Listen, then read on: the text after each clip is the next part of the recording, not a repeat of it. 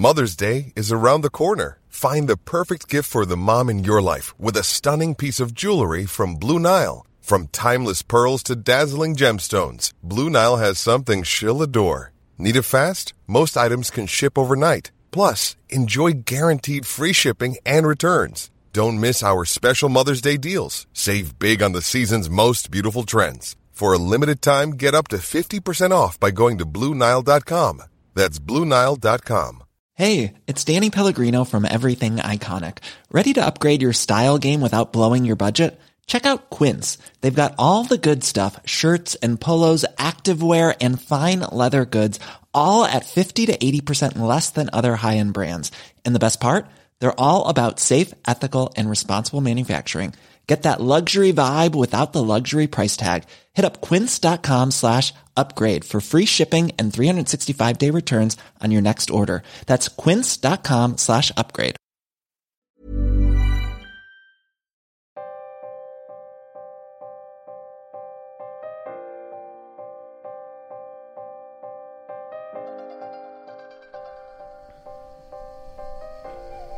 Just before we start today's show, I should tell you about our new sponsor. It's going to be our sponsor for the next oh, couple of months here on Mid Atlantic. It's Flick.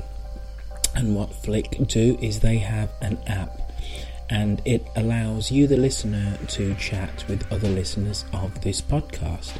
Quite simply, to go and download this app to your smartphone, go onto the show notes of this episode. You'll see a link. Click on that link. It will then download an app to your phone, which then connects you to the world of mid Atlantic listeners.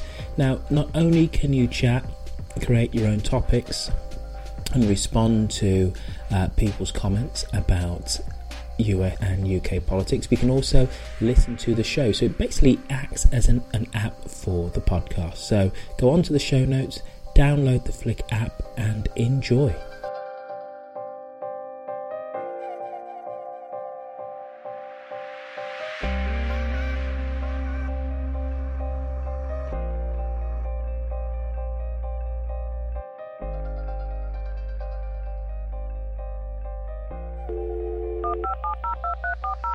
This podcast is a Roifield Brown production. Find others on iTunes. All right. Here I know. Ladies and gentlemen, please remain standing for the singing of our national anthem.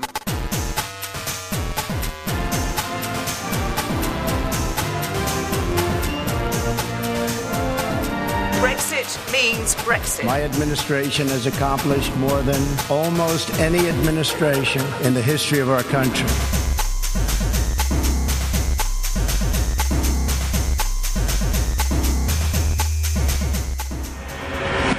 Hello and welcome to Mid Atlantic, the show where we look at the news and the views from one side of the Atlantic from the perspective of the other.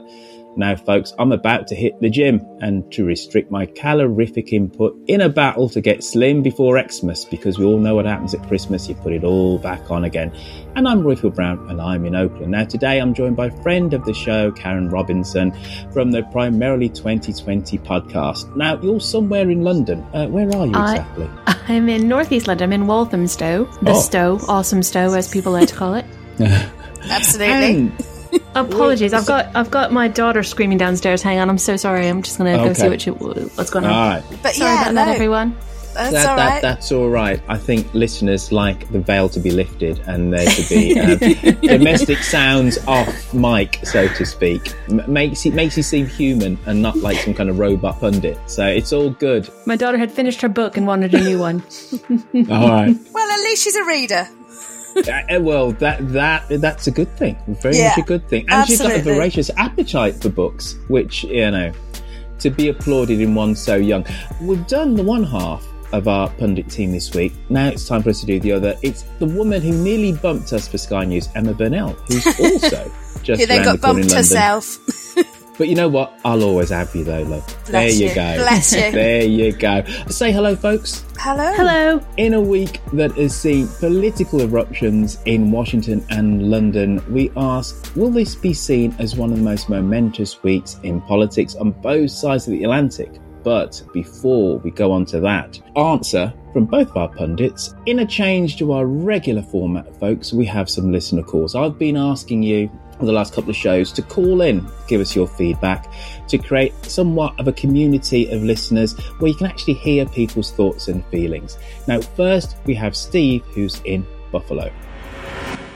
Hi, my question is about why is the courts and the public so obsessed with what Felicity Huffman and Lori Loughlin did, and they're completely ignoring the utterly corrupt system that has caused this, particularly the universities and the college admissions who also helped cook the books and took the bribes. Why are we completely ignoring that? I'm definitely interested in what you think. Thanks.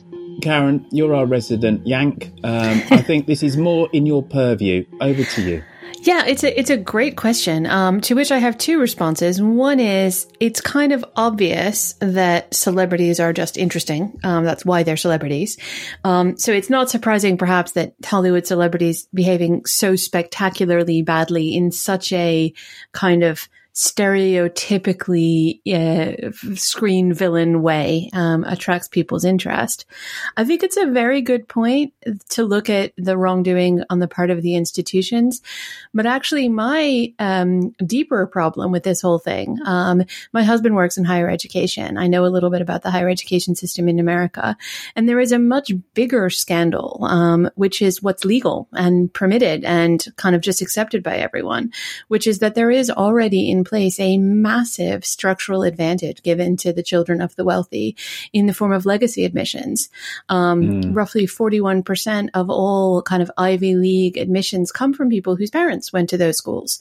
Um, there's a preferential kind of affirmative action for um, existing wealthy elite families with heritage in those universities, which obviously has a massively um, disadvantage to minorities and kind of just ordinary people who don't happen to come from Harvard families. So, um, and that's just kind of normal and just accepted as as common by everyone, and even by people who who will argue vigorously about um, trying to get rid of affirmative action um, granted to minorities, they they seem very unwilling to turn the fire of their righteous indignation on the to me much graver threat, which is the significant proportion of our Ivy Leagues, which are set aside for the children of the elite, um, right up front. So you know, I'm you know, I'm a I'm a I'm a burn it all down type on this issue. It it, it infuriates me.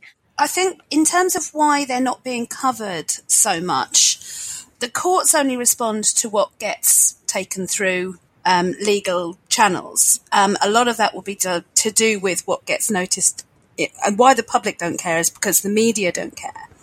And that's not because the media don't care when something big happens, but when long term systemic things go wrong, that's generally not a story until it just completely blows up. So this has mm. been the explosion point of long-term systemic problems, of which the stuff that Karen was talking about is a graver part that has not and will not be covered because it's a you know it's a boiling frog rather than an, exploding volcano. Yeah. Mm. And I think also that on a very kind of like personal point of view, many people in the media establishment, political establishment, have actually benefited from that affirmative action to do with the elites. So they're actually complicit and in supporting the system in that yeah. way. And, and it doesn't half get rammed home to me all the time that if you have a financial advantage, it's not affirmative action, it's an entitlement. You are entitled to this, whether it's a tax cut, whether it is a leg up into an, an, educational establishment. But if somebody is not part of that, or a group of people are not part of that, then it's seen as affirmative action, and you are trying to help them, and then that is anti-American, etc., etc. People should get there by the sweat of their own brow, and not because there's any kind of quotas and stuff. But um, I, I must admit, I find the whole U.S. educational system somewhat arcane and impenetrable from a, from a British perspective to understand, and that's before I, I talk about college sports and the fact that I can go walk into any bar and see these young men running up and down, uh, throw, uh, hurtling themselves at each other, inflicting grave damage on their bodies. It's a billion dollar industry and they don't get a penny. Oh, Roifield, don't get me started on that. That'll be all day. well, well, maybe maybe we'll come back to that on another show. But here is another call from the other side of the Atlantic, and this is Luke. Hi, uh, my name's uh, Luke, and um, I just wanted to pick up something that uh, Emma was talking about in the last show, because as the uh, father of a girl with epilepsy, I really shared her outrage at the way Jacob Rees-Mogg dismissed David Nicholl's warning about the uh, uh, threat to the medical supply chain in a no-deal Brexit scenario. David Nicholl specifically mentioned the threat to uh, epilepsy medicine Boris Johnson doesn't really believe in a no deal Brexit, I think, mainly because he doesn't really believe in anything very much. But Rees-Mogg and his mob do believe. No deal would create the kind of chaos that this kind of disaster capitalist sees as a field of opportunity. Stripping the state bare and burning red tape is what they're all about. Rees-Mogg's fellow traveller Kwasi Kwarteng said something along the same lines when he was asked by the father of a girl with type 1 diabetes whether no deal Brexit would risk his daughter not receiving her life saving medicine. He said it was a risk worth taking. Amazing. No deal will allow these people's dream to come true. I certainly don't want to live in a society conceived by this kind of callousness. Uh, thanks to Roifield and uh, all your guests. Really enjoy the show.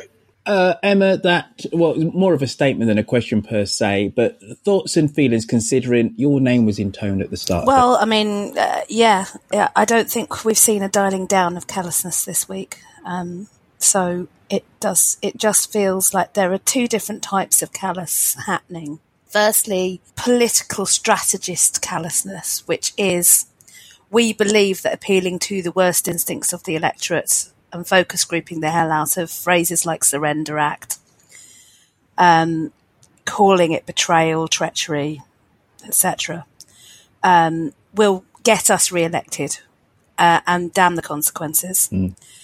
And secondly, the believer callousness um, of people like you know the, the quoted there Kwasi Kwarteng is something being worth it. For what I want, I will see children with epilepsy go without medicine.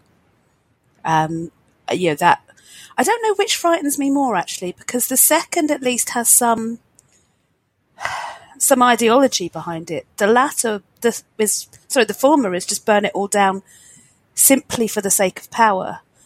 And I don't, I honestly don't know which is more dangerous. Mm. Yeah. The whole thing about ideologic, ideological purity uh, is what I mm. get from this kind of like burn it down notion that it will, will all be worth it in the end, whatever yeah. pain we go through. And you can only afford to go through that pain if you have the financial mm. wherewithal to sustain it. Yeah. You know, these guys have nothing on the line. Uh, if there is, as economists tell us, uh, some kind of economic downturn, you know, they're not going to yeah. lose their jobs at all. You know, so they're all right, Jack. So hence they can be ideologically poor pure, sorry, in, in that regard. Uh, there is one other call which is directed at me, and it goes back to an episode I did some time ago uh, with an educated Trump supporter. Here is Sasha from Down Under. My name's Sasha. I'm an Australian based listener to your podcast, founded a few months ago. Really enjoy it, really enjoy the views you express and the issues you canvass with your um, panel of uh, experts. I'm not happy with episode 4.13, though. I think it was a wasted opportunity. Uh, I think uh, I certainly, and I think most of your listeners already know that uh, Trump is vile and that his ideas are awful. But I think there are a lot of highly intelligent, articulate, educated Americans out there such as David, who believe themselves not to be racist and find that they're able to support Trump despite all the vile and horrible things he says and enables. And I would like to know why. I think that would be really useful to know. Uh, instead of drawing out David's views, what you mainly did was cut him off and tell him how wrong he was. Okay? And to tar him for all of Trump's supporters' views. I never expected that you would support his views or leave them unchallenged, but I did hope you'd let him express them so we could at least get an idea of why he believes the things he says, because that makes it easier for us to understand and combat uh, uh, uh, these kinds of these kinds of values. So I think it was cathartic but a wasted opportunity. Anyway, love the show. Sasha, thank you for your contribution. I think my definitely my interview style is to be very much conversational as opposed to confrontational. So the fact that you thought I was kind of cutting him off um, somewhat does surprise me. But the one thing which I do do is I don't necessarily have a start. Well, I always have a start. I don't necessarily have a middle and an end in terms of the conversations when I do the shows where I just speak to one person and one person alone. They're very unstructured as opposed to the, the regular shows where there are two pundits. So I can somewhat drift off and you are, t- you, if anything, I'm learning from your call is to say that I should be more, more disciplined. I would say, though, however, that David did say many things, um, which is the reason why he's a Trump supporter. He talked about small town America. He talked about rural America being left behind um, by big city, metropolitan, elite America. Bearing in mind that he's somebody high up in academia, I thought it was somewhat interesting that um, he didn't see himself as being part of the elite, but he did talk about middle American values. And that's the reason why he could still vote with Trump. He did say that, and I did somewhat draw that out of him. But anyway, your opinion is as valid as mine, sir. But even though you thought it was somewhat of a wasted exercise, you're still going to listen to the show. So I thank you for persevering. And you did send me an email this week um, saying that you still are a listener. So I thank you. Now, folks, quite simply, if you want to pose a question to us, you can go on to midatlanticshow.com. There's a little red tab over on the right hand side. It's called SpeakPipe. Hit that and you can pose a question. You've got two minutes of which you can bloviate. Uh, you can argue what Emma has said or agree with what Karen has said or just generally praise me. So why don't you go and hit that I got tab, the best end of that. And we will. we can argue with Emma, agree with Roifield, or praise me. I'm I'm okay with that breakdown. praise me. That. so go and hit that red tab over on. Can I just add a little a postscript to that, which is to views. say that it's great go. to hear from listeners, but let's have a diversity. So some some female voices would also be very welcome, even if they're disagreeing with me. I, I tell you what, I was waiting for somebody to say that. But the one thing which absolutely I was re- was really marked for me in those three calls. One was Australia, mm. one was the UK, and one, one, was the US. So people ask me all the time, um, what is the, the breakdown of listeners to the show? And I always go, it's slightly more British than American. But actually, I forget to count all the other mm. English speaking territories that actually do listen to the show. So I think Australia is the third biggest listenership that we have, then Canada, etc., etc. Hello so, to my Australian yes, friends. Have, uh, if anyone's in Fremantle, say hello to my brother. hi, Emma's brother. I'm not in Fremantle, but I still want to say hi, Emma's brother. Can we stop the family shout outs and now start with the show? yeah, okay. hi, Mom. Right. Pam, let me go to you first. You have seen the log. What does it say? All right, well, this is five page transcript. It appears to be a nearly complete transcript of the July call, Poppy, where President Trump asked Ukrainian President Zelensky several times to collaborate with Attorney General Barr and his attorney, uh, Rudy Giuliani, his, to look into Biden and his son Hunter. Now, after pleasantries were exchanged, President Trump starts off the conversation telling the Ukrainian leader about how much help the U.S. has offered to Ukraine in comparison to European countries. Now, he doesn't specifically mention military aid, but says the U.S. has been, quote, very, very good to Ukraine. So, not an explicit quid pro quo, but the president was clearly teeing up his requests to Ukraine. So, after that exchange about U.S. help to Ukraine, Trump then says, I would like you to do us a favor. He asked Ukraine to look into its role in the 2016 election, where he claimed without evidence that Ukraine has the DNC server.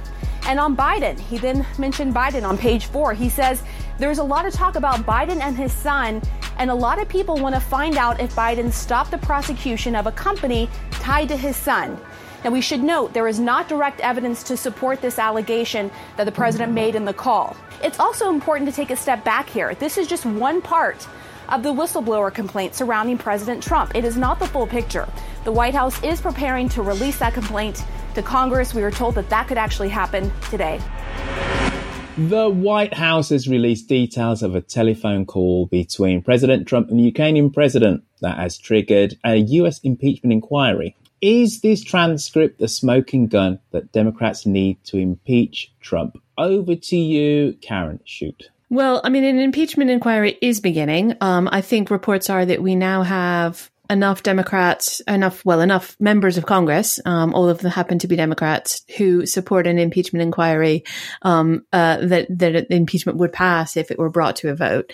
Um, let's let's be clear about the details of of the gist of what's what's transpired here. I was going to say alleged to have happened, but what happened? I mean, nobody is denying at this point the chain of events. Um, Donald Trump was has been pressuring the Ukrainian president from pretty much the moment he was elected. We've recently found out in the whistleblower complaint today that um, uh, in the congratulatory phone call, the very first phone call he had with the president, he raised this issue um, and asked him to go away and look at it. This is now the second call that we have the transcript from. Um, and what he specifically asked this man to do was to investigate um, the Biden family, Hunter Biden so Joe Biden's son's um, activities in Ukraine. He, Joe Biden had requested the that the previous prosecutor in Ukraine, um, who was widely seen as corrupt um, and who had been called his his resignation had been called for by the IMF, by most of the Western governments, and by President Obama. President Obama sent Joe Biden uh, to delegate to the Ukraine, saying that they thought this this prosecutor was corrupt. He was not pursuing investigations, um, and so they asked for him to be fired. He was, in fact, eventually fired by the um, by the Ukrainian Senate, effectively, um, and that that that was a thing that happened, which was completely above board. Um, Donald Trump, because he's a conspiracy theorist and always has been, um, has convinced himself that there's something shady going on here because Hunter Biden worked for a company in Ukraine. And he's been pushing, pushing, pushing. Nobody's been able to find any evidence of wrongdoing. But he made it clear in that transcript of the call and in his other conversations with the, the Ukrainian president that he was going to, in fact, he withheld military funds that had been granted by Congress to Ukraine until the Ukrainian president agreed to pursue this investigation. Um, so there's all kinds of potential crimes here. There's, first of all, using the power of American foreign policy to directly personally benefit you. There's a campaign finance law violation there. Paul Manafort is in, currently in jail for a similar type of crime. Um, there are um, there are certainly kind of bribery allegations. There are, there is the failure to turn over this whistleblower report. So the whistleblower then, um, somebody who works in the foreign service was privy to this information, was deeply concerned about it issued a um, a, a, red flag, effectively um, sent a letter saying I'm deeply concerned about this under federal whistleblower protection laws, um, and that was then not submitted to Congress as it's required to be by law. So that's a that's law breaking in and of itself. It just the more we find out about it, the worse this becomes. And I think the bottom line is Democrats got to a point where we were like this is not about politics anymore. This is about national security and it's about protecting the integrity of the American system. Um, both the political process, because he's trying to intervene in an election, but also that the, the president cannot have unfettered power to use American foreign policy and congressional aid as a personal bribery tool. We just have to say no, let the chips fall what they may. It's like, let justice be done though the skies fall. This is enough. And that, that kind of was the mood of the Democrats. Um, the Democrats, there were seven Democrats described as national security Democrats who are moderates, um, who um, work, who are mostly from Trump supporting districts or swing districts anyway. They published an op ed saying, enough, basically saying what I just said. This is a national security problem. We can't allow this but to Karen, go on. Karen, yeah. You know what? This is, that was a, a masterful summing up of exactly where we are today.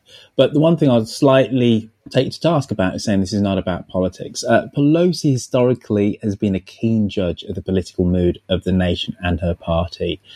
She's made the decision to shift from resisting impeachment to at least saying, let's have an inquiry about it. This is politics, isn't it? Trump is at the low 40s.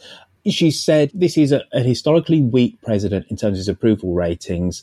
I think we can go for it now. And saying that she's going to, you know, it's an inquiry is a, a way of testing the water, isn't it? We're going to know much more clearly on Monday after all the Sundays, uh, the talk shows on the Sundays, how much the Republican Party is going to turn on him, aren't we?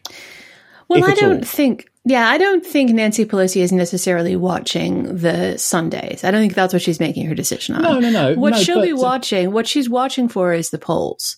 Um, if you're being really, Mm-hmm. really concrete about it, because right now, like, so until this happens so fast, right? This have this all happened in the space of a week. I mean, it's head spinning. In in Washington terms, this is lightning speed. We went from knowing very little about, you know, kind of rumors that there was a whistleblower or something had happened to to now we're in an impeachment inquiry. We haven't had time to catch up with the opinion polls, so we don't know what people think about this at the moment. So Nancy Pelosi is slightly flying in the dark. Previous to that, public opinion polls on impeachment had been very negative. There was a big gap between Donald Trump's approval rating was, as you say, is about 40, 42%, but only about you know 20% fewer people think that think that he should be impeached. So there's a gap.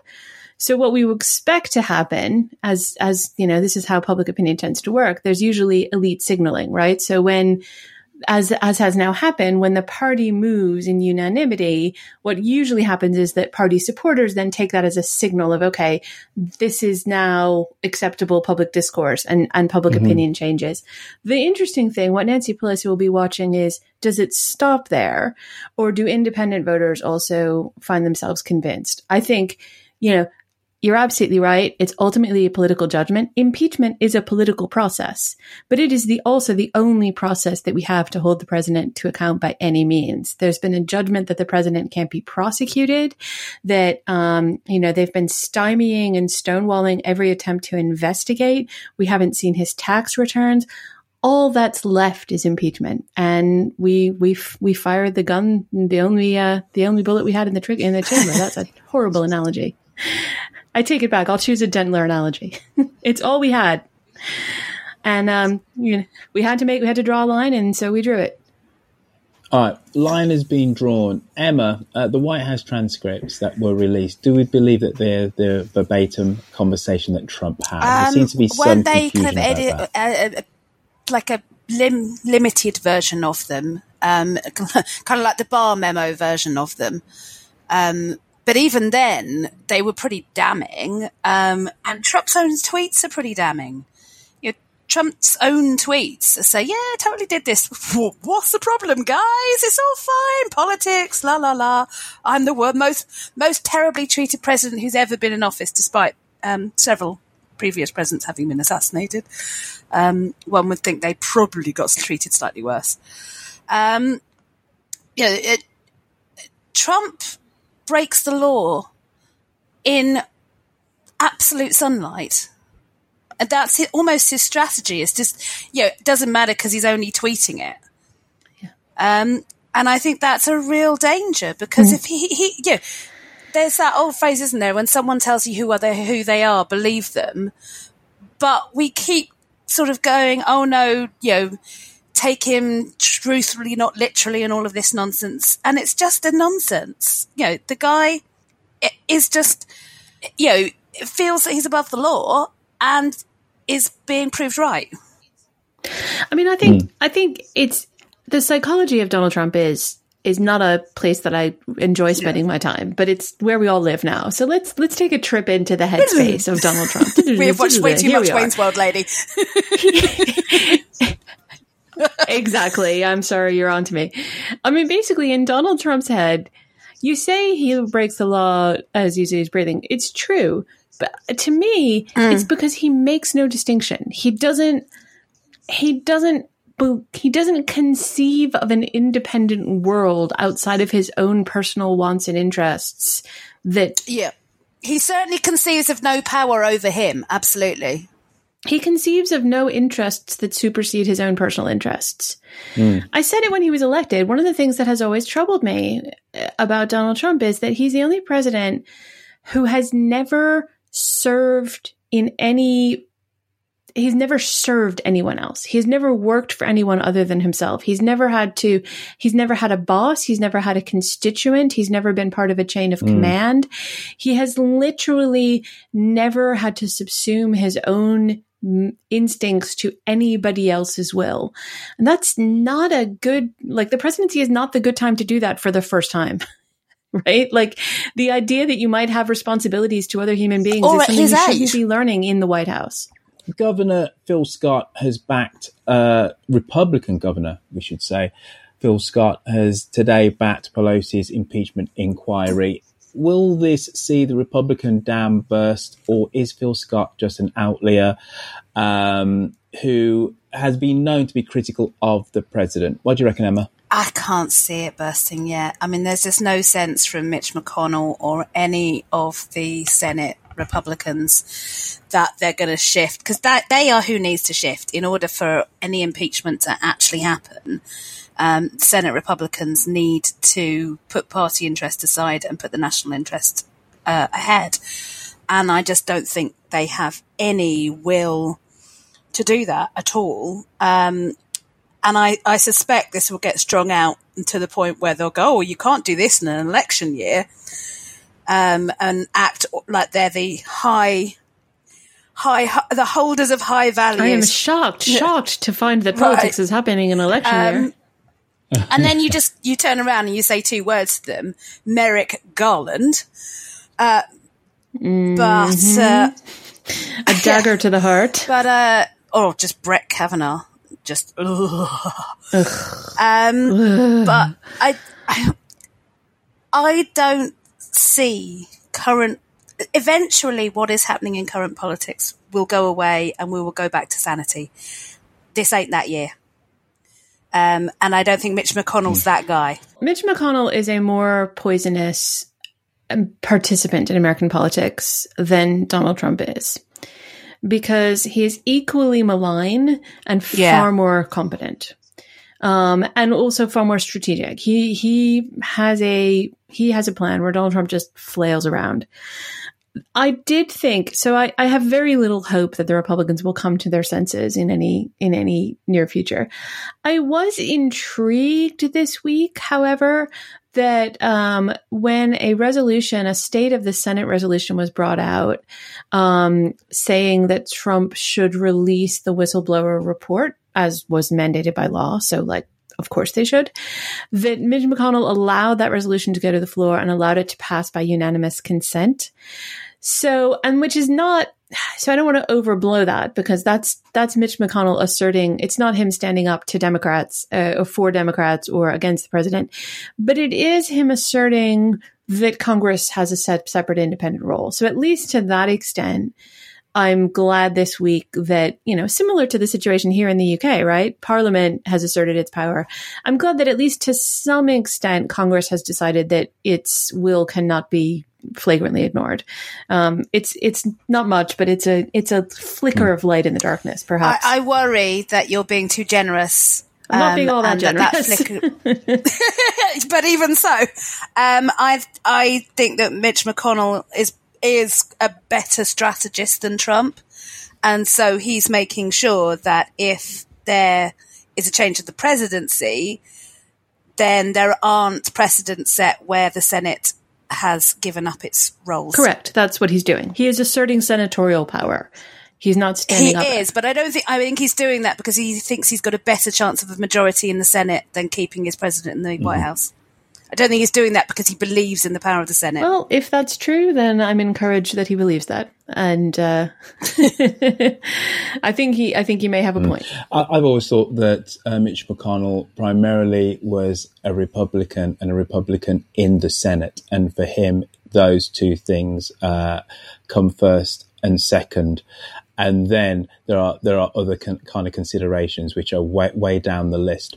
But um, let's just kind of start to, to wrap up on this because this is obviously is a rolling news story, and we could be in the time we've been recording. Maybe there's some some other bombshell or revelation which is actually uh, yeah, quickly, let's yeah, check exactly. the news. Uh, can somebody switch on Twitter? You know, um, what were the key takeaways from the Maguire hearing? Did the Democrats focus a little bit too much on the process uh, behind uh, the whistleblower kind of complaint as opposed to delving into the allegations? Um, Karen, what do you reckon? So I didn't follow the hearing too closely. My main takeaway from following it on Twitter, which is obviously not the best place to get testimony, mm-hmm. um, my impression is that Maguire is way out of his depth. Um, in the sense that, you know, he didn't expect to be in this position in the first place. He he is a career military guy who is accustomed to following the chain of command. When confronted with the problem of being handed a whistleblower complaint that directly implicates his boss, he went to his boss with it. Now, and you know, the, and the attorney general, by the way, Bill Barr also is I think in serious trouble as well. Um, it should be said he he himself is has not recused himself, but is directly named in the complaint itself. So um, there's some crazy stuff going on there. Um, so it I felt like Maguire did not have good answers, um, but I also kind of felt like he got stuck in a position that he was just not at all prepared to deal with. What it says about Democrat strategy who knows? I hope we do. I hope we are.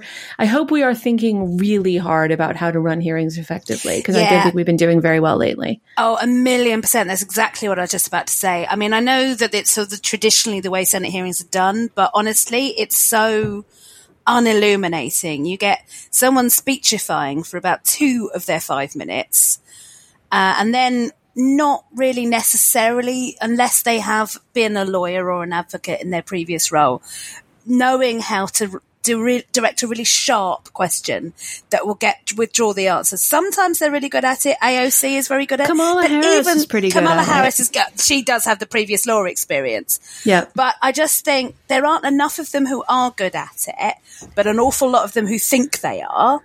But even if they were all excellent, just having five minutes at a time rather than giving over your time to one advocate yeah. Is I just think an inappropriate way of trying to actually drill down into anything. There was a recent Judiciary Committee hearing in which the Democrats on that committee assigned all of their time to an advocate, to uh, an attorney called uh, Berke, I think. And he was very effective. And it was really compelling to see how, if you do it that way, then he can do basically a proper examination mm. and effectively a proper cross examination. He can follow up on questions. He can demand answers to things that haven't been responded to properly. He can bring in evidence to build on his point. He can actually structure a case, which you can't do with 20 different senators in five minute slots. So I hope that we decide to go that way. But, but you know what, though? Karen, you, you, you know what that you, you, you kind of can, right? And I think and this is, I suppose, it's sort of a point to this show. It's ultimately towards compare and contrast. Parliamentary select committees are much mm. better, it seems to me. I always get the impression that when it's uh, in in the US, it's a case of grandstanding for those two minutes so you get your soundbite, you get your clip on the media. Whereas our select committees aren't publicised, aren't televised. Um, um, at least they're, they're, not thrown on the, the early evening yeah. news. They're just not. So actually, you get joined up thinking. It seems to me like those those politicians get in a cabal beforehand and say, "Well, I'm going to ask this. I'll go down this this road, etc., etc." Where it seems to me that whether senators or congressmen, when they when they're in in the in, in the similar role, just like freestyle it all the time. It's a case of, and also a lot of them can be incredibly mm. underprepared. And so you get, um, when Mark Zuckerberg was in front of that uh, uh, committee, he was asked, so how do you make money from Oh my Facebook? goodness, that was excruciating. You know, like, we sell ads. absolute stunning absolute stunning yeah. ignorance. But uh, who wants to have a last word on this? Because as I said before, we, we, need to be slightly be careful um, on a podcast. so really quickly, I was going to say I, I agree with all that. I think basically on the committee question, there are there are fundamentally two purposes for a congressional hearing. One is information gathering to get the mm-hmm. information from experts that you need to legislate, and the other is a judicial process, right? So it's an it's an oversight function.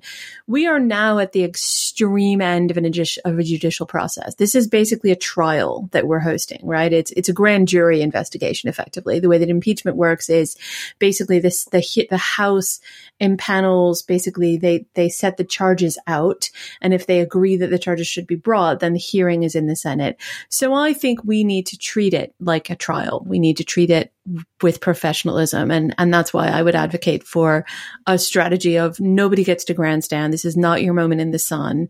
Um, pick one person to make your case. Exactly. We'll like we've will you know we'll be fine on the fundraising. Right now, we've got to focus on managing this trial process in a way that um, d- don't worry about how it makes us look. Worry about what information we can get out for the American public. Mm. Hey, I'm Ryan Reynolds. At Mint Mobile, we like to do the opposite of what big wireless does. They charge you a lot. We charge you a little. So naturally, when they announced they'd be raising their prices due to inflation, we decided to deflate our prices due to not hating you. That's right. We're cutting the price of Mint Unlimited from $30 a month to just $15 a month. Give it a try at mintmobile.com slash switch. $45 upfront for three months plus taxes and fees. Promo for new customers for limited time. Unlimited more than 40 gigabytes per month. Slows. Full terms at mintmobile.com. Burrow's furniture is built for the way you live. From ensuring easy assembly and disassembly to honoring highly requested new colors for their award-winning seating, they always have their customers in mind. Their modular seating is made out of durable materials to last and grow with you. And with Burrow, you always get fast, free shipping. Get up to 60% off during Burrow's Memorial Day sale at burrow.com slash ACAST. That's burrow.com slash ACAST. burrow.com slash ACAST. Many of us have those stubborn pounds that seem impossible to lose, no matter how good we eat or how hard we work out. My solution is PlushCare. PlushCare is a leading telehealth provider with doctors who are there for you day and night to partner with you in your weight loss journey. They can prescribe FDA-approved weight loss medications like Wegovy and Zepbound for those who qualify. Plus, they accept most insurance plans. To get started, visit plushcare.com slash weight loss. That's plushcare.com slash weight loss. Order, Sherriff. Thank you. Mr. Speaker, I genuinely do not seek to stifle robust debate, but this evening the Prime Minister has continually used pejorative language to describe an act of Parliament passed by this House. And I'm sure that you would agree, Mr. Speaker, that we should not resort to using offensive, dangerous, or inflammatory language for legislation that we do not like. And we stand here, Mr. Speaker, under the shield of our departed friend, with many of us in this place subject to death threats and abuse every single day. And let me tell the Prime Minister that they often quote his words surrender act, betrayal, traitor. And I, for one, am sick of it. We must moderate our language, and it has to come from the Prime Minister first. Absolutely. So I would be interested in hearing his opinion. He should be absolutely ashamed of himself. I think, Mr. Speaker, I have to tell you, Mr. Speaker, I, I, I, I have to say, Mr. Speaker, I've never heard such humbug in all my life. Because uh, the, the, the reality is, this is a, this is a bill, this is a bill, this is a bill. Order! Order! Order! Order! Order! Order! Order! Order! Order! Here we go, folks. MPs have returned to Parliament a day after the Supreme Court ruled that the decision to suspend sittings for five weeks was unlawful. Emma, how do you describe yesterday in Parliament? Oh, it was the worst day of Parliament I've ever seen in my life. And I'm not the only person who said that. Everybody said it. It was just, just horrific. Um, the atmosphere was pure, pure poison. Um, the ginning up of that poison by the Prime Minister was, uh, and the Attorney General was pretty horrific. Um, you had female MPs close to tears begging Boris Johnson not to use the term surrender act, saying that it, you know, it really was causing the death threats, the violence threats that they've had in their constituencies and towards their staff. Um, today we've seen that someone was banging on the windows of Jess Phillips's office and shouting exactly these words. And yet, with every answer to one of these women, he would repeat the phrase.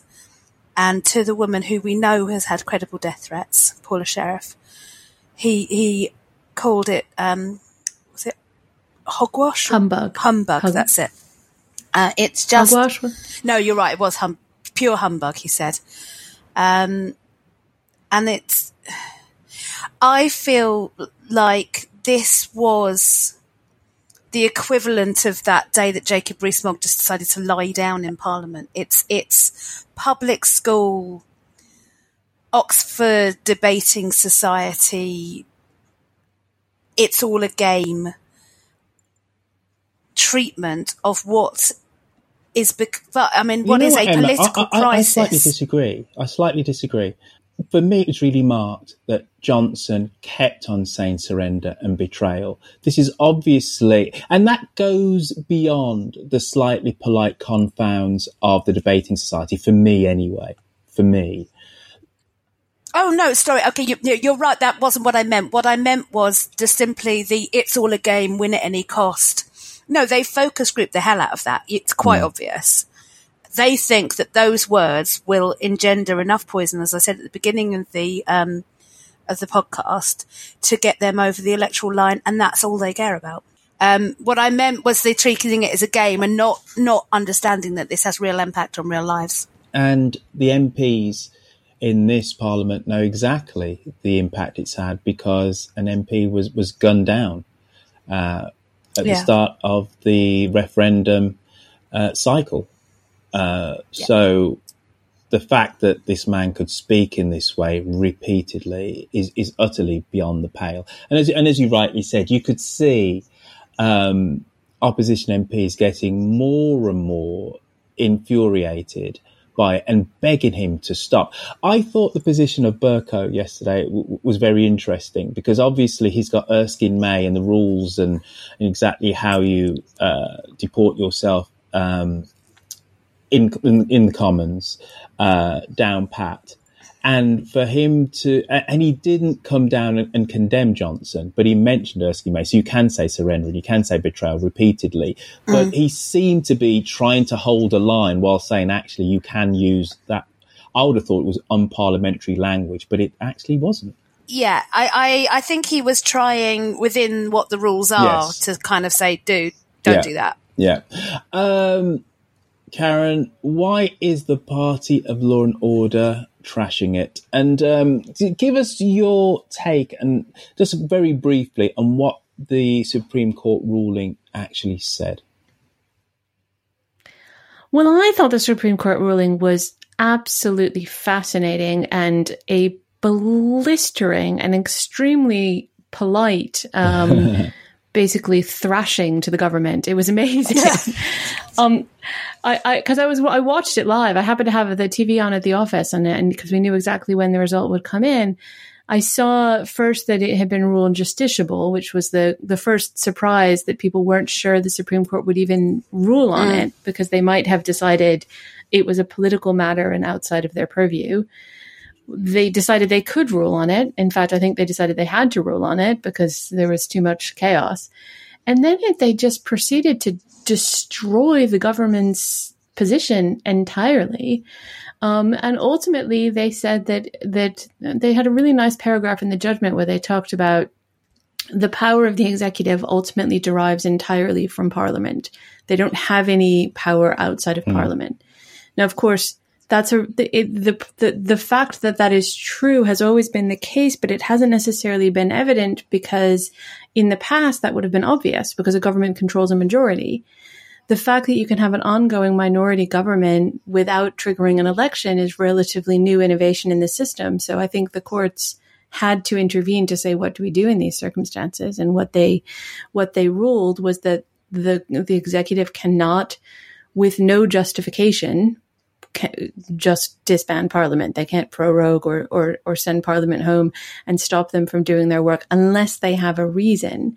And it comes back. I thought it was very interesting because when the, when the proroguing first happened, And the first, um, I think the whichever of the courts, maybe the Scottish court, made a ruling. I remember reading somebody saying that it was very surprising that the government had not submitted a statement of what their decision making was, why they had decided to do this, which was considered by the lawyer I was following very unusual. And the and the Supreme Court justices came back to that. They said you did not provide a rationale. You gave us no reason for why you're doing mm-hmm. this.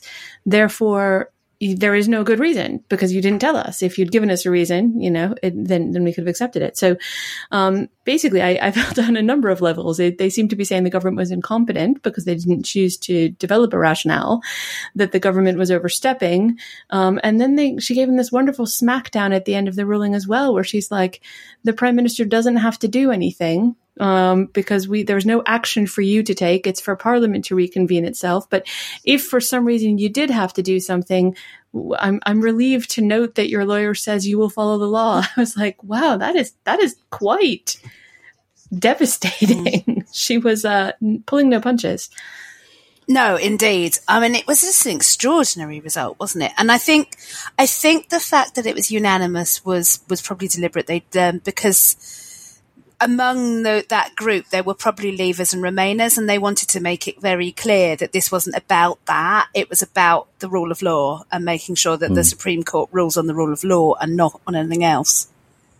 But isn't yeah. it just sickening, though, that we then have uh, the Daily Mail and the, and the right wing press saying, and then Rees-Mogg's uh, sister even saying, how many of these people voted to, to leave, etc. Mm. That, and then, and we had the government basically saying that the proroguing of Parliament was nothing to do with Brexit, but then the Tory press saying these, this is anti-Brexit technically speaking, the two things have nothing at all in common, or at least that's what the government had tried to have us to believe beforehand.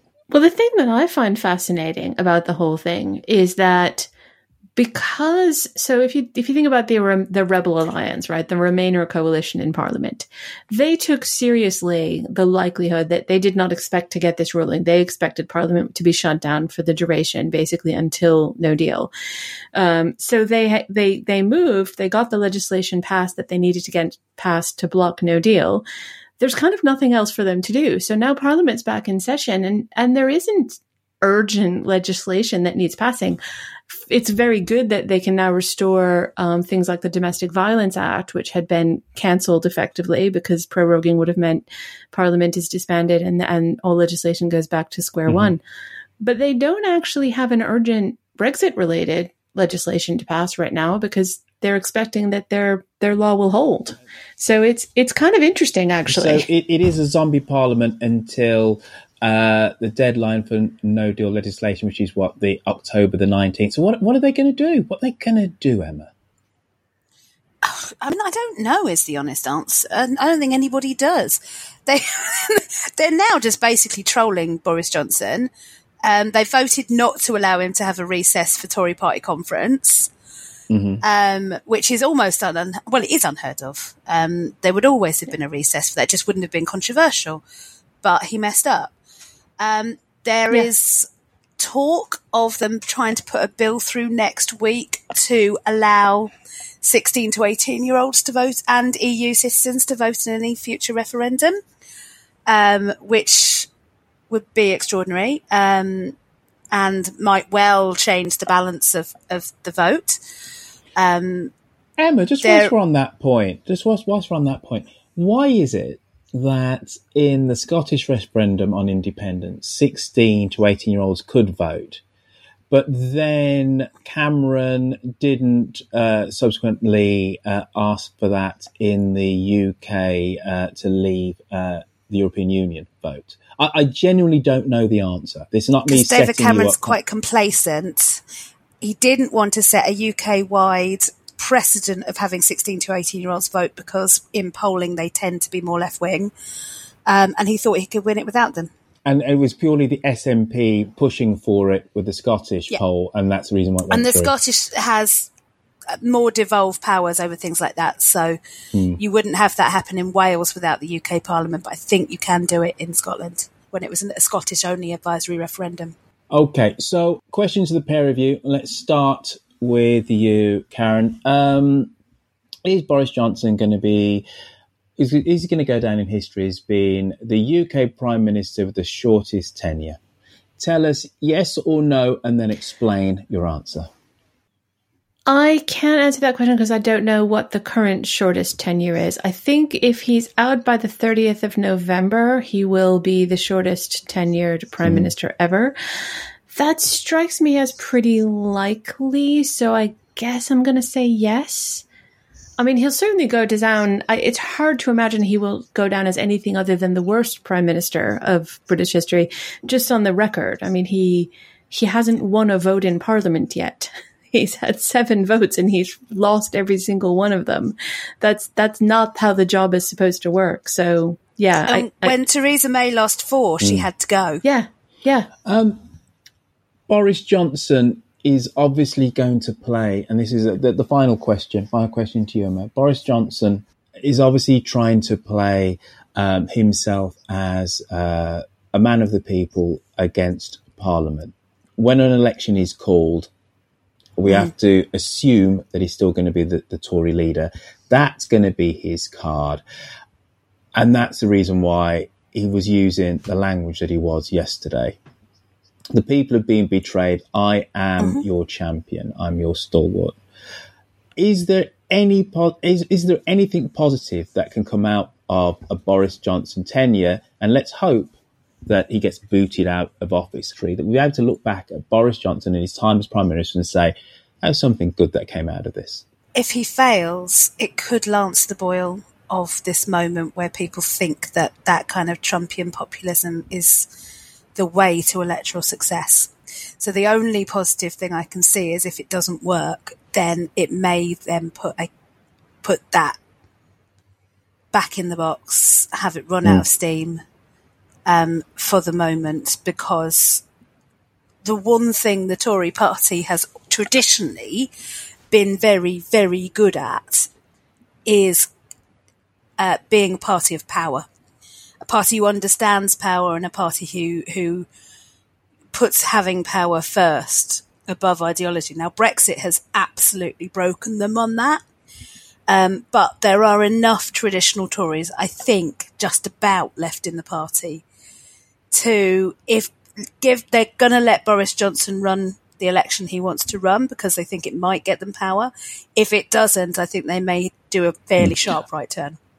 Well, or hopefully not right turn, if you know I, what I mean. I'm, I'm going to counter. There, there is something positive which is going to come out of the, this tenure. And I, I was uh, chatting away whilst I was doing the notes of this show uh, to my cousin, who is currently over here. He's flown over from London to spend a week with me, and is now currently walking around Lake Merritt in Oakland whilst we record the show. He was he was of the view uh, that nothing good is going to come out of this, and there has come out of this. And I said, no, there has been one dollop of goodness which has come out.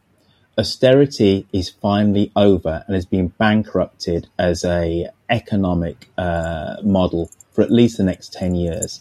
The very fact that right and left now have coalesced around the fact that there is a thing called left behind Britain and austerity has exacerbated that um, is a good thing. We have to look, we have to be conscious of that is that the Labour Party can go into the next election saying we're going to spend money because the Tory party are saying exactly the same thing.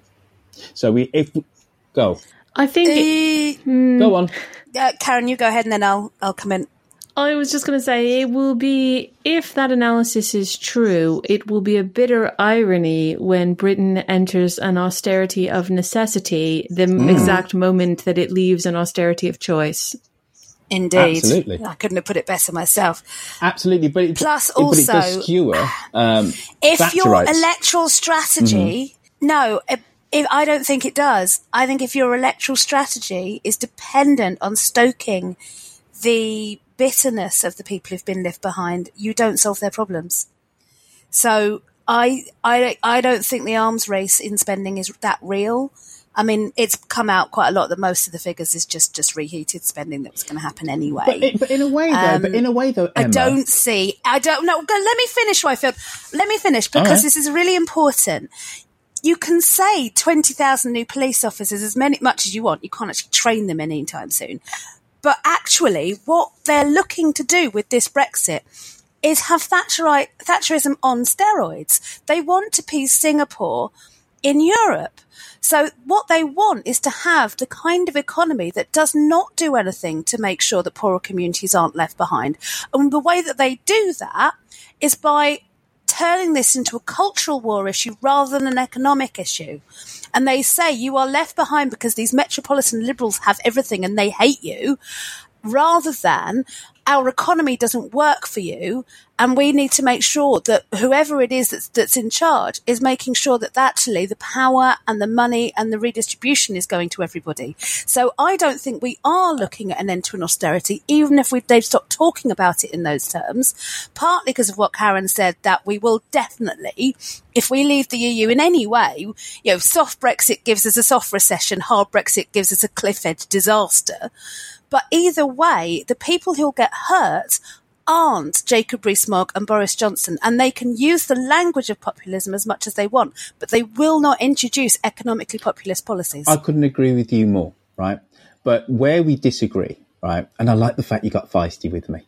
Right, I, I, I, I, I like a good slap around the face. Let me speak. I thought I, was, I thought I was back in Parliament or something. It's like, As a question time there for a moment. Oh, absolutely. The the the model that Brexiteers want for the UK is for it to be Singapore on steroids, just outside, just offshore of the EU. Complete and utter agreement. The mistake that they have made, and I, I also agree with your analysis that you can talk about twenty thousand new policemen and make, and it's just rejigging old figures, right? I'll I'll agree with that. The fact of the matter is, your average voter doesn't understand that. And what they, what the, the Johnson government has very clearly said is that austerity is over. So there isn't an intellectual argument against it uh, being fought in terms of austerity good, aus- austerity bad. It's a case of it's over in terms of the next election. I agree they're probably cooking the books. Though I think it's really interesting that Sajid Javid is fighting, the Treasury are fighting Johnson in terms of his spend, uh, supposed spending pledges, saying no, because Javid is actually a Thatcherite. However, intellectually and popularly, popularly, I should put, put my teeth in. My teeth are fighting with my tongue again. I really apologize, right? Overtly, austerity is over. This makes things easier for Corbyn, for the left, going forward because the right cannot say we, we need more of this. That what they're actually doing with the figures is another thing, but the rhetoric and the battleground the next next election in terms of trying to rebalance the British economy, better infrastructure spending outside of the southeast, etc., etc. That argument's actually been won. Is my point. and on that point, I, I think it's been sidelined, but I mean, I do take your. I, I take your point maybe in the longer term. I think the next election's not hmm. going to be about that. right, I wanted to have the last word. And I will have the last word. it's my podcast. right. And we're going to move on to our takeaways of the last seven days. Karin, I was going to call you a new person, but you're actually not. You're a friend of the podcast. You've been um, I'm quite an old person, really. newish to us, newish to us. So uh, you're going to go last. I'm going to give you time to think if you haven't thought before. Um, but you know, Emma is always really good with her takeaway. So let's go to Emma. First off, what's your takeaway of the last seven days? Oh God! Well, mostly I spent the last seven days drunk because I was at party With Michael conference. Gove? and It's the only way to get through it. Uh, No, well, no, funnily he wasn't at the Labour Party conference. He was pissed in Parliament by the looks of things. The, the bars there are subsidised, so you know that's Mhm. a great, great thing. What I've been, uh, this is going to sound really soppy, but it, this wasn't my most favourite conference. Um, the atmosphere wasn't great. What I did get through was I've with lovely friends who I've known for a long time across the I say across the political spectrum, but across the spectrum of the Labour Party, which is broad enough. Um, just being there for each other when it's needed. And politics feels so febrile and rotten and horrible and such a nasty place to be at the moment that actually that's really important. And I know this sounds a bit like a Jerry Springer last words bit, but I think we forget it's so easy when everything is so confrontational to forget to actually do the other side and hug your friends close and be there for them. Um, and that's what the last few days have really given me. Oh, I tell you what, there's going there's going to be some violin music uh, played behind that when I edit this. and this was brought to you by Aaron. I, I, here's my takeaway, and I have mentioned this on um, another one of my podcasts that I do. So it's a Dum Dum, the Archers show, and and the feedback has been some, somewhat interesting um, and somewhat supportive, even with people that are into this art form. But I went to the opera uh, last week. I spent an inordinate amount of money on two opera tickets to see Romeo and Juliet, and I don't know how really and truthfully that artwork, that art form, sorry, stands up in 2019.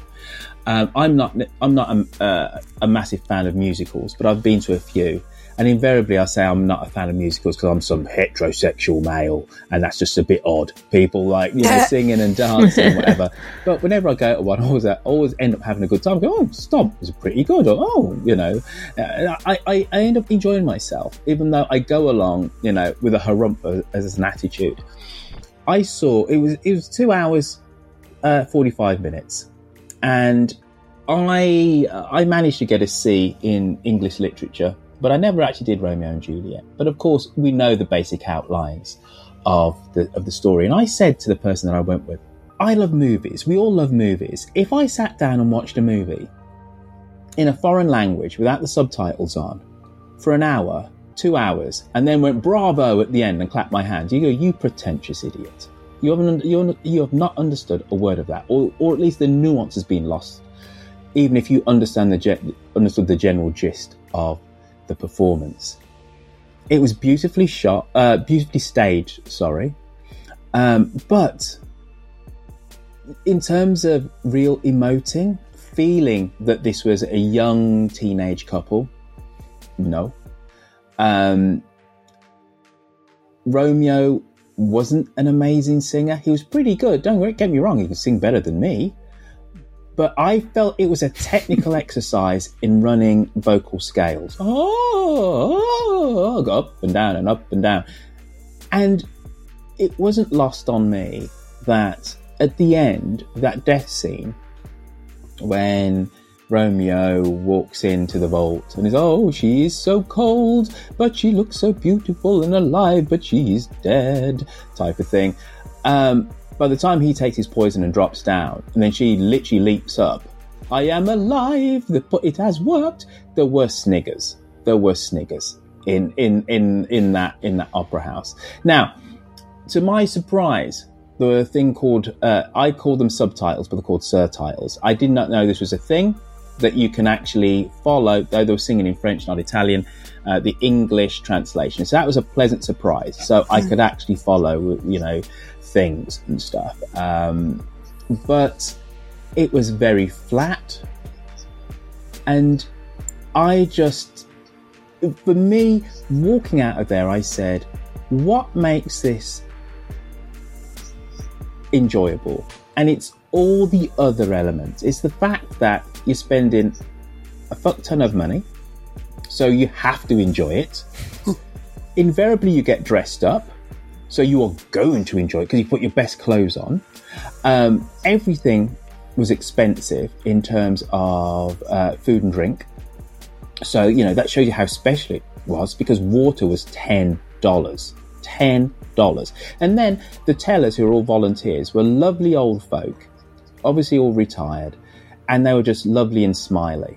And you went to a beautiful building, and you only go, your, your average person probably goes to the opera, what, what, once a lifetime, maybe two or three times a lifetime, your average person. I'm not talking about, you know, your lovies and stuff. So you go, you know what, I've had an experience.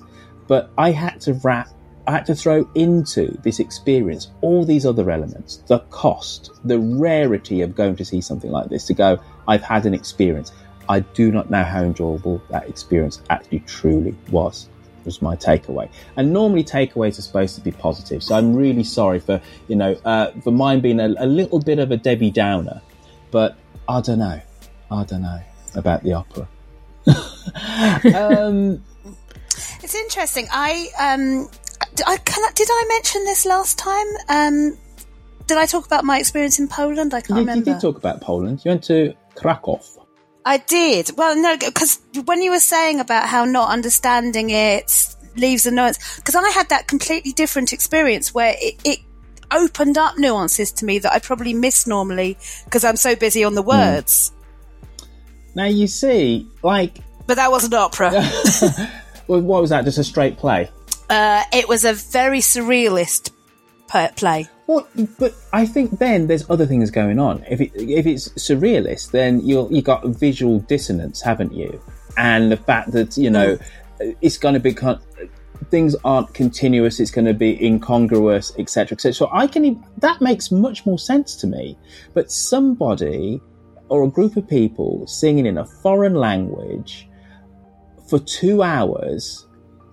I think I think you make a really interesting point, Roifield, actually, because it, it, it occurs to me that part of the problem with opera is that we no longer share the language, the sort of vocabulary of how to enjoy the art form. I'm thinking about, you know, a TV hmm. sitcom, right, is is very constructed and artificial in its own way, right? It has its tropes and its expectations, you know, the format, you know, there's going to be sort of three cameras, you know, you know how to and so we're very easily able to access a TV sitcom. But if you if you were not accustomed to it, it would it would feel very alien.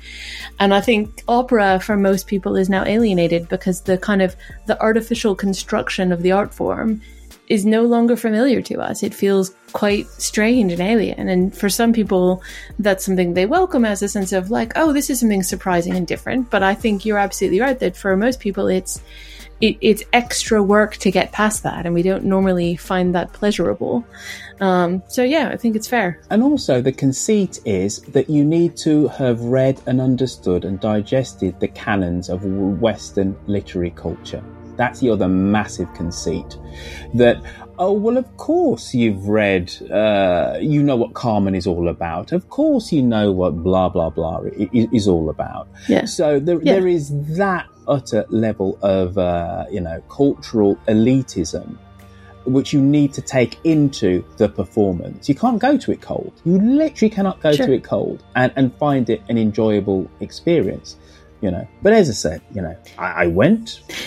But I think you know, a hundred years from now, people will look at our pop, our popular culture productions, and they'll see how much of it relied upon knowing in jokes that we now think are Tropes. You know, exactly the the kind of pop culture references that are spa- that are scattered throughout our art, our art, the kind of political references, the sly innuendos, will be completely in, completely incomprehensible to future generations, and they'll have to kind of study it to understand it. I, I love the idea of like a future generation trying to figure out how to how to read The Office, you know, or something like that. but, but, but you know what? That, that's complete. That's completely and utterly correct, right?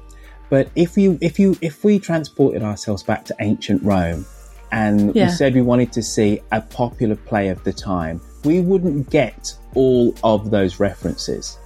But this is high art. This is supposed to be something for the ages. Oh no, I, there I think you're wrong because I don't think opera was invented to be high art. No, but it is now. Uh, we think of it as that now. It is now, But that, but if we were going Yeah. back to the day that Donizetti or whoever was writing that opera, it wouldn't necessarily be high art. So it, you shouldn't treat it as if it was written to be that. Well, that's like jazz, isn't it? I mean, jazz was very much the people's music. It was a very kind of, uh, it was meant to, it was never meant to be a high art form, but now you only ever see jazz in kind of very ritzy jazz clubs, right? And it's a very Mm. elite audience that goes to it. That happened really quickly in musical terms. Um, I, opera is, I think, a bit the same. It, you know, it, it, it certainly did have kind of royal stamp of approval, but it wasn't always that. There were also musical musicals that were writing. I mean, you know, Mozart's Ma- The Magic Flute was first performed in a very kind of music hall, kind of knees upper type of environment. It worked both ways. Hmm. Crumbs. Anyway, I, I was just supposed to just mention this for a, a minute and not, you know, spark a whole discussion. Now we've got debate into cultural where criticism. Intellectually, I feel we need a whole I, other podcast for this. you know, I feel that intellectually I'm up against two heavyweights here, and I have to like, you know, gracefully step back. But there is absolutely no way, even though opera might have started off as being a thing of the people, I have to take take both of your words uh, for it on that. All right, I don't know. Is what is what I'm very clearly saying. But it's not popular now. Is my point, and and and and, and that's it really. And I didn't have a bad time. I'm just saying I didn't know if I enjoyed it. you know, it, it, Roifield, of- if you gave me personally the choice of going to an opera and a good musical, I would also choose a musical anytime. Depends on the musical, depends on the opera. There you go.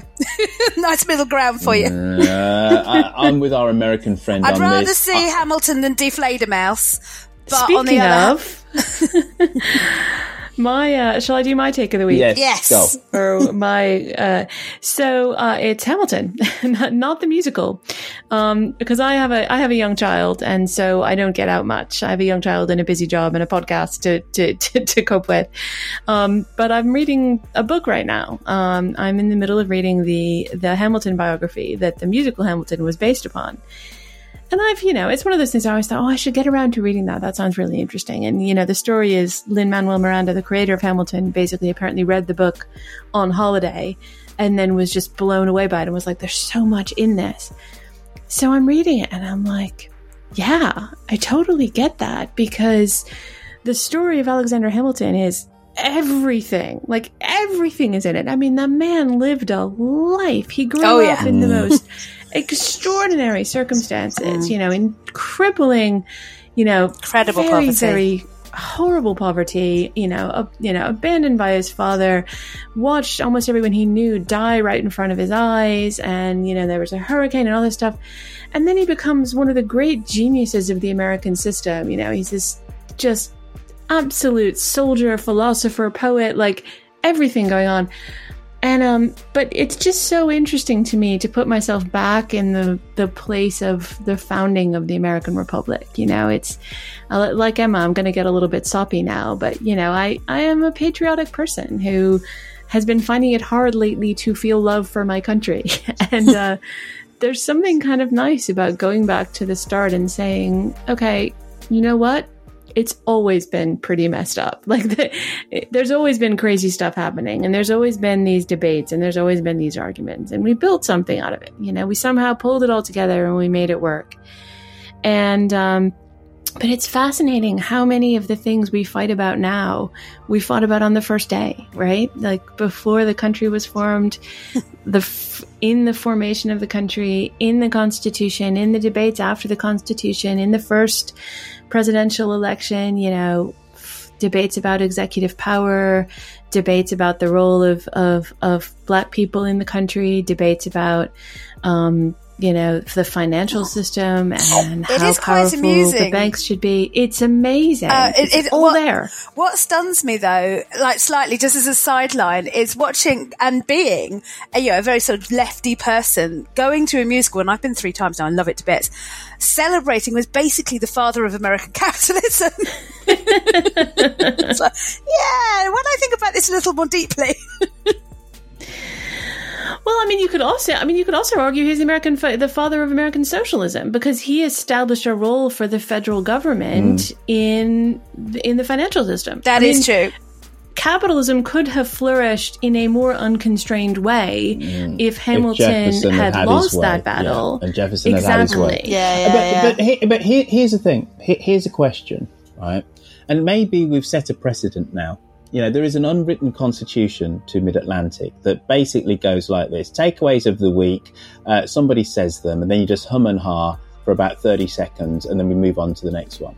And we've broken that precedent uh, in this show by actually having a full-on discussion and debate about, from at least two perspectives two of the takeaways uh, as a student of history and as somebody who has a podcast called 10 American Presidents, and uh, I, I've done radio shows uh, about my um, admiration of your American experiment, uh, Karin. Um, don't we lionize, don't Americans lionize, number one, the revolution way too much and its founding fathers? And ultimately, aren't they going to be um, the millstone around structural reform, which is going to be needed in, to the American public going forward.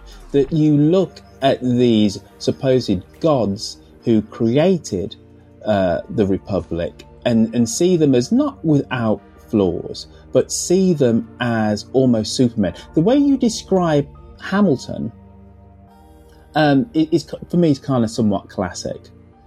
Okay. Yeah. And but the late 18th century was a weird time because you had whether it was Napoleon didn't grow up in grinding poverty, but there were a relatively down at heel uh, uh, family in Corsica. You know, there's it, there's something about the late 18th century, early 19th century where men, and it's very, always men, could pull Mm-hmm. themselves up by their by their bootstraps and have a little bit of chutzpah about them and find themselves in extraordinary circumstances doing extraordinary things. You know, it's it's it's harder to to have to look at a life like that now. Harder, not impossible, but harder. So I put it to you. See, I'd, I, I, I'd slightly dispute. I, I would, I, I own, yes, but Uh-huh. the So thing that fascinates me about the- Haiti, sorry. he's a slave who Yeah. ends up uh, kicking out the French and being uh, the captain of uh, Hmm. of the, the only country in the world that has uh, thrown itself, is thrown off the shackles of, of slavery, and he ends up. Uh, being a general, then running that country, and then imprisoned by Napoleon Bonaparte. There's something about that period in history. It's a cracking story. Yeah, uh, Simon Bolivar. You know, there's all there, it, there's something about that period. I just think, you know what? Yes, Hamilton was pretty clever, but you Americans bang on about these people all the time Yeah. and whatever. And your Harriet Tubmans and your others that come later on hardly get a look in. Well, I think so. Two things. You're Mhm. totally right. We're silly about our founding fathers. Mm-hmm. Um, I have not previously, before the musical, I had not paid any attention to Alexander Hamilton whatsoever. What's really coming through to me in reading this book, and which, you know, it's one of those like, well, duh moments, but you sort of suddenly go, oh, right, is that he's very much the exception, right? That he is. He is an upstart surrounded by a bunch of other founding fathers who I are, to sounds- all like intents and purposes, from, um, aristocracy. from from the uh, from the musical and Upstart. What was it? bastard How does a son bastard, of- orphan Yeah, son yeah. of a Son of a and a whore and a Scotsman, Scotsman. dropped in the middle of a forgotten spot in the Caribbean? In the Caribbean by, poverty, by let's Providence impoverished. Grow up to be a Anyway, hero and a my scholar. point, hero and a scholar. Oh my god, Really good. go Wow. forever. Ten dollar, Dollar ten dollar father. founding father without a father. Oh dear. That's impressive. I've listened to this way too much. That was But my impressive. But my point is, what really came home to me reading this book is how the, my mental image of my country, my dream, like the, the the myth that we are fed with our mother's milk of what America is, right? Is Mhm. that is what you just described? It's that you know you can come from anywhere and make yourself. That was not the case. It was certainly not the case in terms of the founding fathers, other than Hamilton. They were wealthy landowners whose fathers had been wealthy landowners, whose fathers had been wealthy landowners for the most part. You know, Washington, Jefferson, um, Madison, these people were elite privileged class who were dabbling in political philosophy as a hobby. It was like they hosted a podcast, right? they were the podcasters of their day. They were like, oh, this would be fun. I, I've got some free time. Maybe I'll start a country. That's not Hamilton. He was doing it out of pure self will because he had nothing else. So, like, yeah, so I would just, but I think that's the thing. I was really struck by um, the myth we tell about ourselves about our founding fathers is not accurate. But in this particular case, that one person, it was true. And I was like, oh, he, he is the best exemplar. And yet, until recently, um, undiscovered. And that's the other thing that came through. It was like, he was so controversial and so despised in his time. And there were all these things swirling around him. And I just thought, again, it's like, you know, the pamphlets and the, um, the, the publishing industry, it's like the internet today, right? It's like Facebook. Everything just feels so fresh. And on the one hand, it feels kind of exciting because it's like, well, you know, it, it, it there, there, there's, you know, it's fresh and it's modern. On the other hand, it's just like, God, we never learn. We never seem to move on. We never get past these things. We're still fighting about the same stuff. Aren't, aren't, aren't I mean, just? yes. Aren't we just? These Emma, history books Emma, are often written to do that, though, aren't they? Sorry, am I carrying it on? got to close the show. um, Karin, why don't you go first? Tell us where people can find you on social media and tell us about your podcast and what you're up to this week. So, I am the host of Primarily 2020. It is a podcast about the politics, policies, and personalities of the 2020 Democratic primary. It's by Democrats for Democrats, but you can listen in if you're uh, if you're not a Democrat but a Democratic sympathizer. Come and join me. Primarily 2020. You can find it on uh, any most podcast players of your choice, um, and you can also find me on Twitter. I'm at Karin Jr. That's Karin with an I, K A R I N J R. Same thing to you, Emma. Uh, yeah, I will be on findable on Karin's podcast this week, so we can do this all She is again. my special guest. um, and I'm also I'm on Twitter as Emma Burnell underscore. And folks, I've been threatening to do this for, for some time.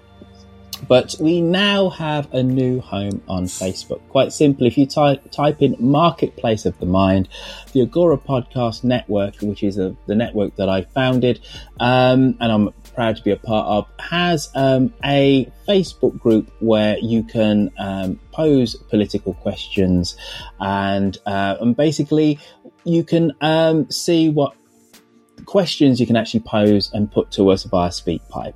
So it's a Marketplace of the Mind. If you are on Facebook, type that in and join in with um, informed, intelligent, urbane um, citizens from around the world talking about uh, politics. Not necessarily from a left to centre perspective, but talking about stuff. Um, don't forget, this show now is a uh, is absolutely courting your feedback. You can go on to midatlanticshow.com. Over on the right hand side, it says SpeakPipe. Hit that tab. It works from your mobile phone or from your laptop. Then it just connects to your microphone on said device. And you've got two minutes to wildly agree with everything I said about opera, wildly disagree uh, with Karin's analysis of the importance of Hamilton, or whatever you want. Or um, say to Emma, Emma, you weren't bad on the show. Uh, last time out, go on to SpeakPipe and give us your feedback. Um, I think this has been um, somewhat of a, of, a great show. It's really good to have you, uh, Karin. You're going to have to come on again. Anytime, Roifield. Well, not literally any time. I have a schedule, but I'll work you in. but, but, uh, but I, I do like that. I do like the fact that you know when you say any time, you know, that then you corrected yourself. Not when the little one needs a new book. Uh, to read, you know, don't be getting on your podcast then. Uh, folks, of course, uh, we're midatlanticshow.com on, that's the website. Don't bother following us on Twitter because I never post anything there, but I can be found at Roifield where quite often I talk about the Archers actually because I'm that type of guy. See you all again in approximately 14 days' time for more chat discussion on what makes America the way it is and Britain the thing that we all know and love. Toodaloo, bye bye.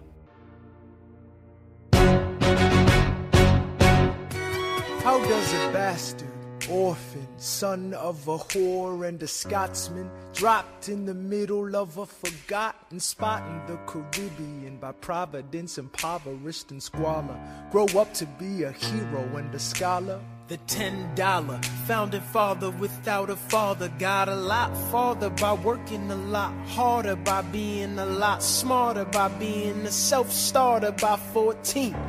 They placed him in charge of a trading charter. And every day while slaves were being slaughtered and carted away across the waves, he struggled and kept his guard up. Inside, he was longing for something to be a part of. The brother was ready to beg, steal, borrow, or barter. Then a hurricane came devastation reigned on man. Saw his future drip, dripping down the drain. Put a pencil to his temple, connected it to his brain.